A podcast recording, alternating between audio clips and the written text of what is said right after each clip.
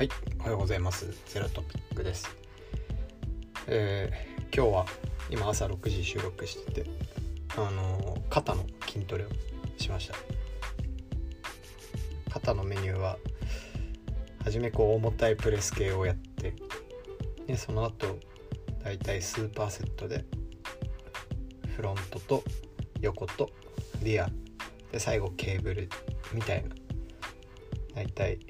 ろく、ななメニューぐらいですかね。まあ、そんな感じで肩のトレーニングしてます。はい、ということで、えー、今日なんですけど、あのお便りなんかお便りベースのチャンネルになっちゃってるけど、あのいただいてる質問に回答しつつ、まあ、その背景の考えを膨らますみたいな会にしたいなと思っています。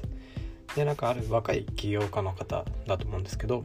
まあ、その方からあるサービスをやっていてプロダクトをやってますと。で、プロダクト改善の優先順位をどう考えますかみたいなお話をいただきました。例えばこう 自, 自分たちがその内部のメンバーが重要だと思っていることをやるべきなのか、えー、それともこう数値の影響が大きいものをやるべきなのか、えー、早くリリースできるものをや る, ものなのやるべきなのか、あるいは一定のセグメントに絞ったものをやるべきなのかみたいな、まあいろんな選択肢がある中で、まあ、どういう順で改善を考えられるんですかみたいなお話ですと。で、細かい改善はあの いってんいちエックス、まあ、テンエックス の逆で いってんいちエックス みたいな表現をよくするんですけど、まあ、いってんいちエックス の改善積み上げる時の順番ってどう考えですかみたいな、そういうお話をいただきました。はい、で結論を話すと、これは僕がやるべき仕事ではないと思ってます。まあ、もちろんあの好きなんですよ。そのプロダクトマネージャーとしてのキャリアも長いんで、えー、プロダクトを改善するっていうのは、まあ、すごい楽しいし、えー、なんだろう、チームとしてはそういう役割を担うメンバーがしっかりいてもおかしくないと思うんですけど、えー、僕が いってんいちエックス をどう積み上げるかっていうのは、まあ、正直あんまりあのインパクトとしてそもそも小さいものなので、まあ、正直どれでもいいかなっていうふうには思ってます。だからまあチームの取り組みやすさとかでチームで自律的に意思決定してもらったらいいのかなっていうふうに思っているし、むしろ経営者とかあとはそのプロダクトのトップの人がそれにフォーカスするのは、正直会社とか事業とか、まあ、そういうものにとっては毒、マイナスの面の方が圧倒的に多いかなっていうふうに思います。まあ、あくまでやっぱりこうトップ、トップというか、まあ、その事業を何とかする役割を持っている人、マネージャーっていう名前を持つ人、えー、は、まあ、あるいはリーダーシップみたいなものを発揮しなくてはいけない人っていうのは、改善に目を向いたらダメかなと思ってて、じゃなくて非連続性をいかにこうもたらすかっていうのが自身の役割だっていう風に、こうマインド自体を持ち替えた方がいいかなっていう風に思ってます。まあ、じゃあ非連続性って何かみたいなのは、結局その改善って、まあ、僕の中の定義で言うと、その自分たちの努力によってコントロールできるものの範囲を指すと思ってるんですよね。えーまあ、もしくはその連続的な努力で、そうではなくて、えー、っと一定のトレードオフとか、あとは何ですかね、うーんまあ抽象的に言うとトレードオフか、トレードオフを伴うもの、その A という成果が得られるかもしれない代わりに B というダメージを負うみたいな、なんかそういうものをチャレンジする必要があるかなと思ってます。例えを出すのはすごい、えーまあ、具体例で言うと、まあ、例えばタベリーっていうプロダクトがあったとして、タベリーって献立、まあ、をポチポチポチって主菜副菜汁物って決めていくと、えー、一品の献立ができるっていう、まあ、そういうその献立一回一回を意思決定するっていう問題を解いてたんですよね。でも僕らがターゲットにしてた方って、えー、要はそれ毎日やるんですよね。なんで毎日やるっていうこと自体がもう大変っていうイシューがまあ、そのプロダクトを出したことでようやく見えてきて、でそうなってくるとそのイシューも解決できない限り、なんかタベリっていうプロダクトの価値ってその人たちにはあんまりない。まあ、結局めんどくさいことがすげえめんどくさいことがちょっとめんどくさいに変わってるぐらいの変化しかなくて、連続性って一切もたらされてなかったんですよね。なので、えーっとまあ、もちろん継続率がどうとかファネルがどうっていう数値上のベースの話もあるんですけど、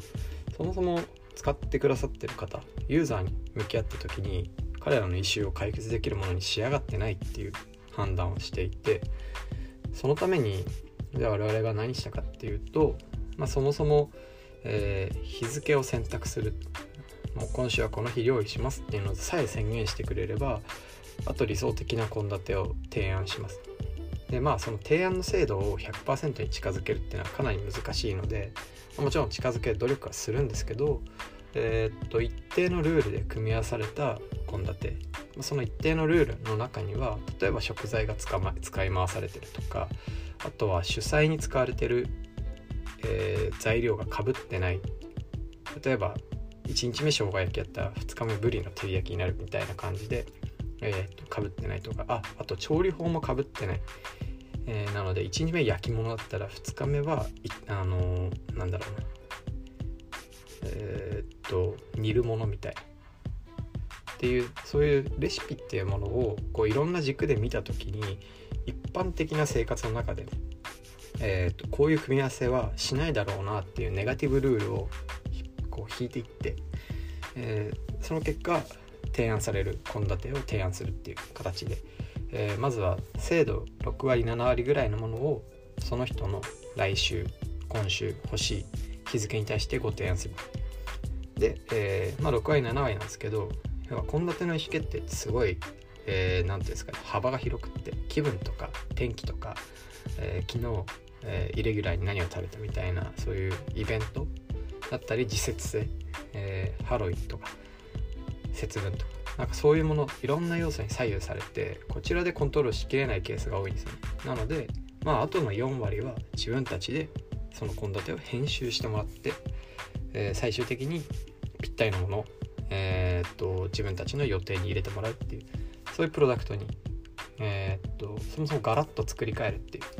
ことを、えー、にせんじゅうはちねんとかですねやってました。で、まあ、それも既存のプロダクトからするとすごい大きなこうモデルチェンジというか、そもそもプロダクトの出してるバリュー自体が全然変わってしまったり、ハウ、まあ、ユーザーの操作方法自体も全く違うものになってしまうようなものだったので、まあ、すごいリリース時は慎重にやってて、スプリットテスト、それも新規ユーザーのスプリットテストで、新規のユーザーをふたつの経路に分けて、片方はコントロールグループで、もう片方は今の新しいモデルが当たるようにして、まあ、それでこう継続率だったりとか、ユーザーがどうやって使ってるかってところを比較していって、で明らかにそのテストグループって言われる、まあ、新しいモデルの方が、えー、いろんな意味で勝ってたんですよね。要はしっかり問題を解けてる状態に近づけてたので、こちら側に、えー、っとリリースを ひゃくパーセント 振っていくっていうことをやりました。ただ前のモデルについても実はその使われてる方はスティッキーエス高く使われてる方いて、まあ、どういう人かっていうと、週に いちにかい料理されるお父さんとか、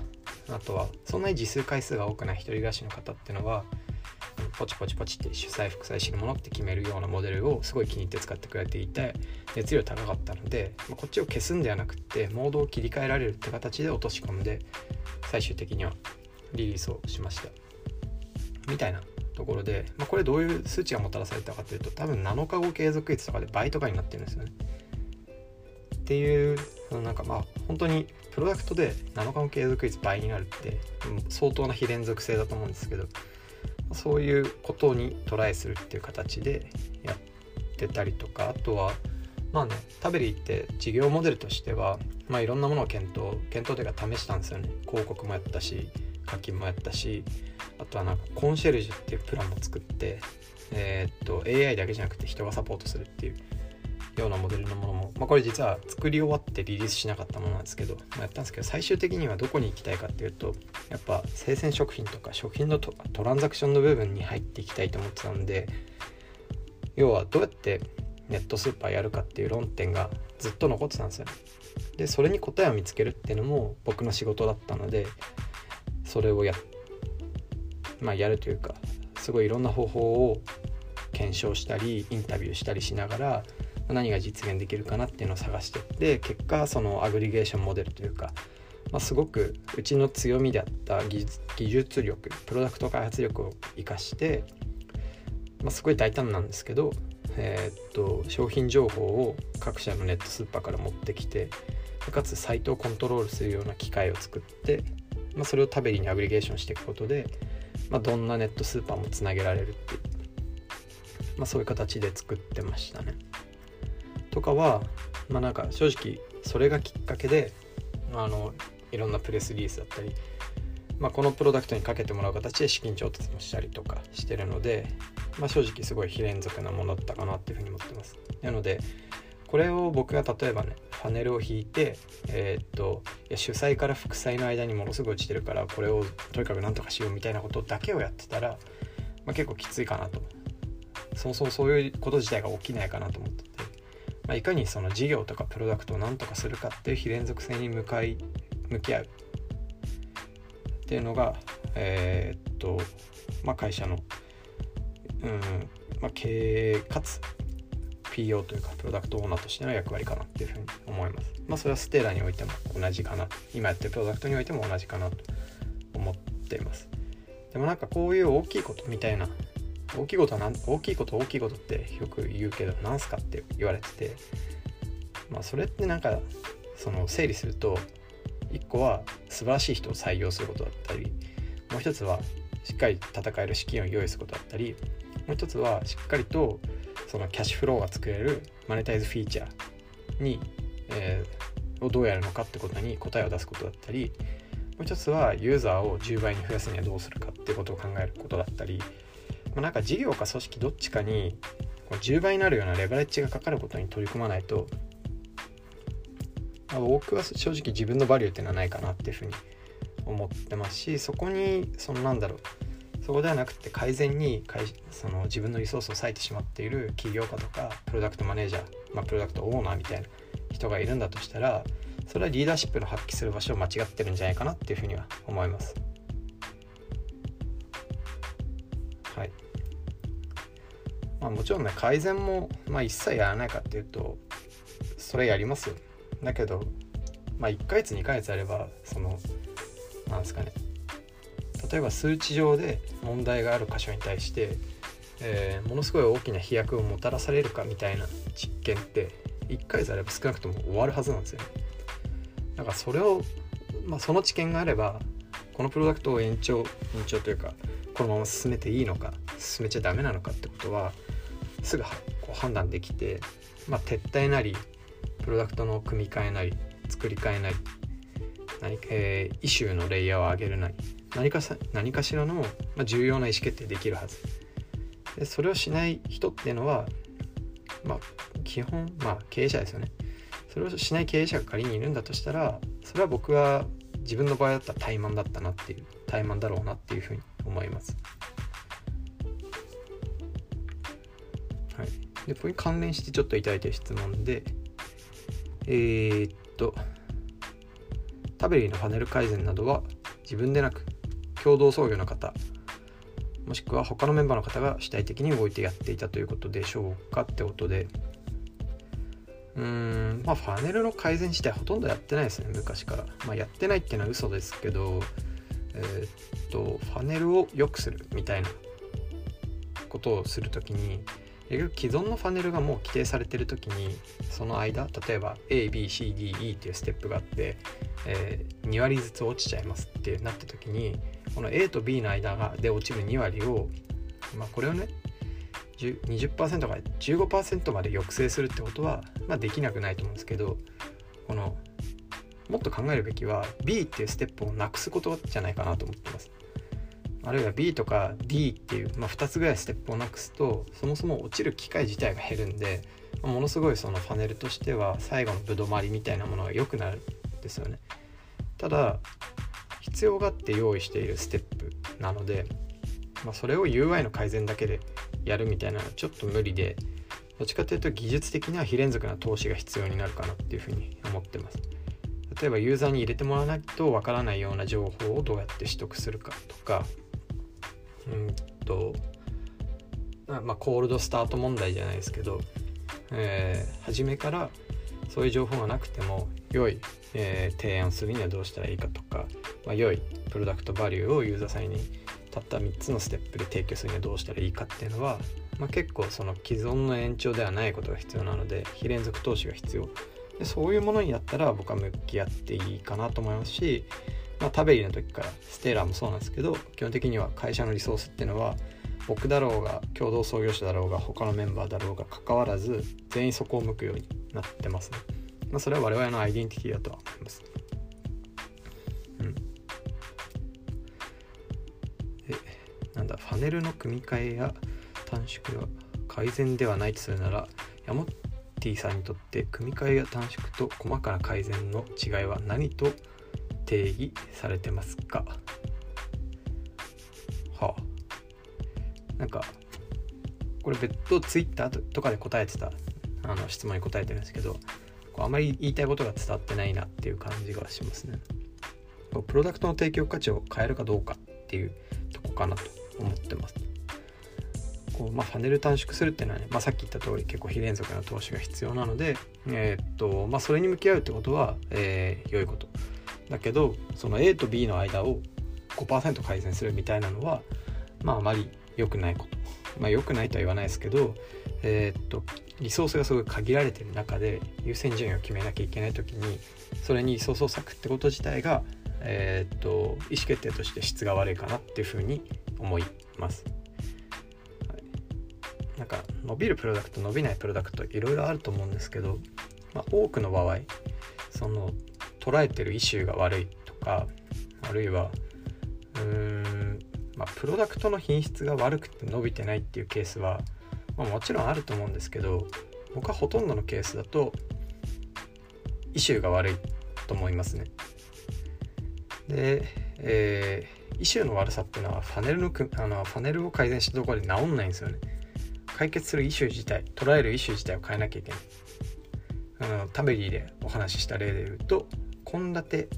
をいっかいぶん簡単に決められるようにしたいっていうするっていうイシューではなくって、いっしゅうかんの献立を本当に短いステップで計画できるようにするみたいなイシューにレイヤーを上げていく、そういうチャレンジがない限りは難しいのかなっていうふうに思ってます。でステーラーの場合はね、もっと大きくってその、まあ、ユーザーにとってみれば、えーっとネットスーパーの利用を身近にできるようにするイシューを解決するようなプロダクトを提供してますし、えー、事業者側パートナーパートナーにとってみると、まあ、開発不要でネットスーパー、それも最高のネットスーパーが、えー、事業として立ち上げられるっていう価値を提供していて、これは正直両方ともタベリーで捉えてたイシューよりも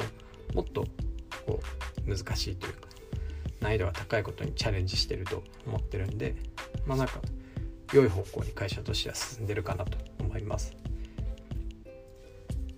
まあ、そういうイシューの大きなものの中にもう一つはやっぱりどうやってキャッシュフローを作るかみたいな、その大きなキャッシュフローを作れる事業をするっていうのがあって、まあ、それも実験の繰り返しでしかやっぱり見つけられないなっていうふうに思ってるんで、まあ、僕らも実験を繰り返し進めてますね。まあ、一定そのタベリっていうタベリじゃないわステーラーっていうモデルには、えー、今のところは結構自信というかあの確信が持ち持ってつつあるようなフェーズです。はい、そんなところかな。プロダクトはね、うんプロダクトを作ることに向き合っちゃダメなんですよね。やっぱりこう使ってくださる方、ユーザーでユーザーが自分でも言えないようなイシューって何っていう、それについてなんか作り手側がユーザー以上にユーザーのことを分かってる状態とか、ユーザー以上にそれを言語化できてる状態っていうのが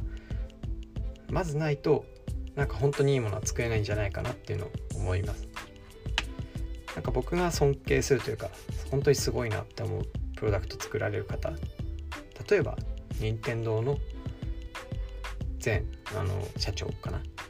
こう岩田さんは、えーとまあ、彼のものづくりに対するその思想みたいなのを言語化されてて、本も さん,よん 冊出てるんですよね。あの彼が書いたっていうよりはインタビュー本だったり、その彼について他の人が語った本とか、あとはその彼の盟友である宮本さんっていう方が、えーまあ、彼について話した記事とか、まあ、そういうものを昔こう貪るように読んだんですけど、やっぱりその岩田さんはもともとソフトウェアエンジニアプログラマーでありながら、最終的にはその会社をプログラムする経営っていう立場に回っていって、えー、そこでその価値の発揮度を高めていったで、他方で宮本さんとか、えーとまあ、彼の周りにはその彼を慕うプログラマーだったりデザイナーみたいな、あるいはプロデューサーと呼ばれる方がすごいいて、えーとまあ、物を作る品質の高さとかイシューに向き合う質の高さっていうのは岩田さんだけじゃなくて、こういった周りのスーパータレントがものすごい持ってたので、ある種彼はどんどんどんどん経営に集中することができたみたいなものがあるんです、あのお話があるんですけど、ベースはやっぱりその岩田さん一人のプログラムと、あとはそれを使ってくれるユーザー、まあ、遊んでくれるユーザーと向き合う能力の高さから、やっぱこういうチームができて、こういうプロダクトができて、えー、会社ができて、で今みたいな結果に至ってると思うんですよね。少なくともこういちにちめからそういうものはできないというか、なので例えば自分たちでもうプロダクト提供してます、いちねん全然伸びてませんみたいな、まあ、全然伸びてないの定義はあの難しいんですけど、その目指すような頂にはなんか到達できる、どうやって到達できるのか見えませんみたいな場合は、やっぱり改めてユーザーに向き合ったり、その解決すべきイシューが本当に今解いてるもので合ってるのかっていうことにこう内省するみたいなところに時間を向けた方がいいのかなっていうふうに思いますね。あんまり最近はその人のこと考える時間がないんで、そう聞かれてもアドバイスすることとかはないんですけど、ぜひこうポッドキャストで話してくださいみたいなのをいただいたので話しました。はい、ということで、えー、今日はそんなところですかね。あの感想あればぜひハッシュタグゼロトピでお願いします。それでは。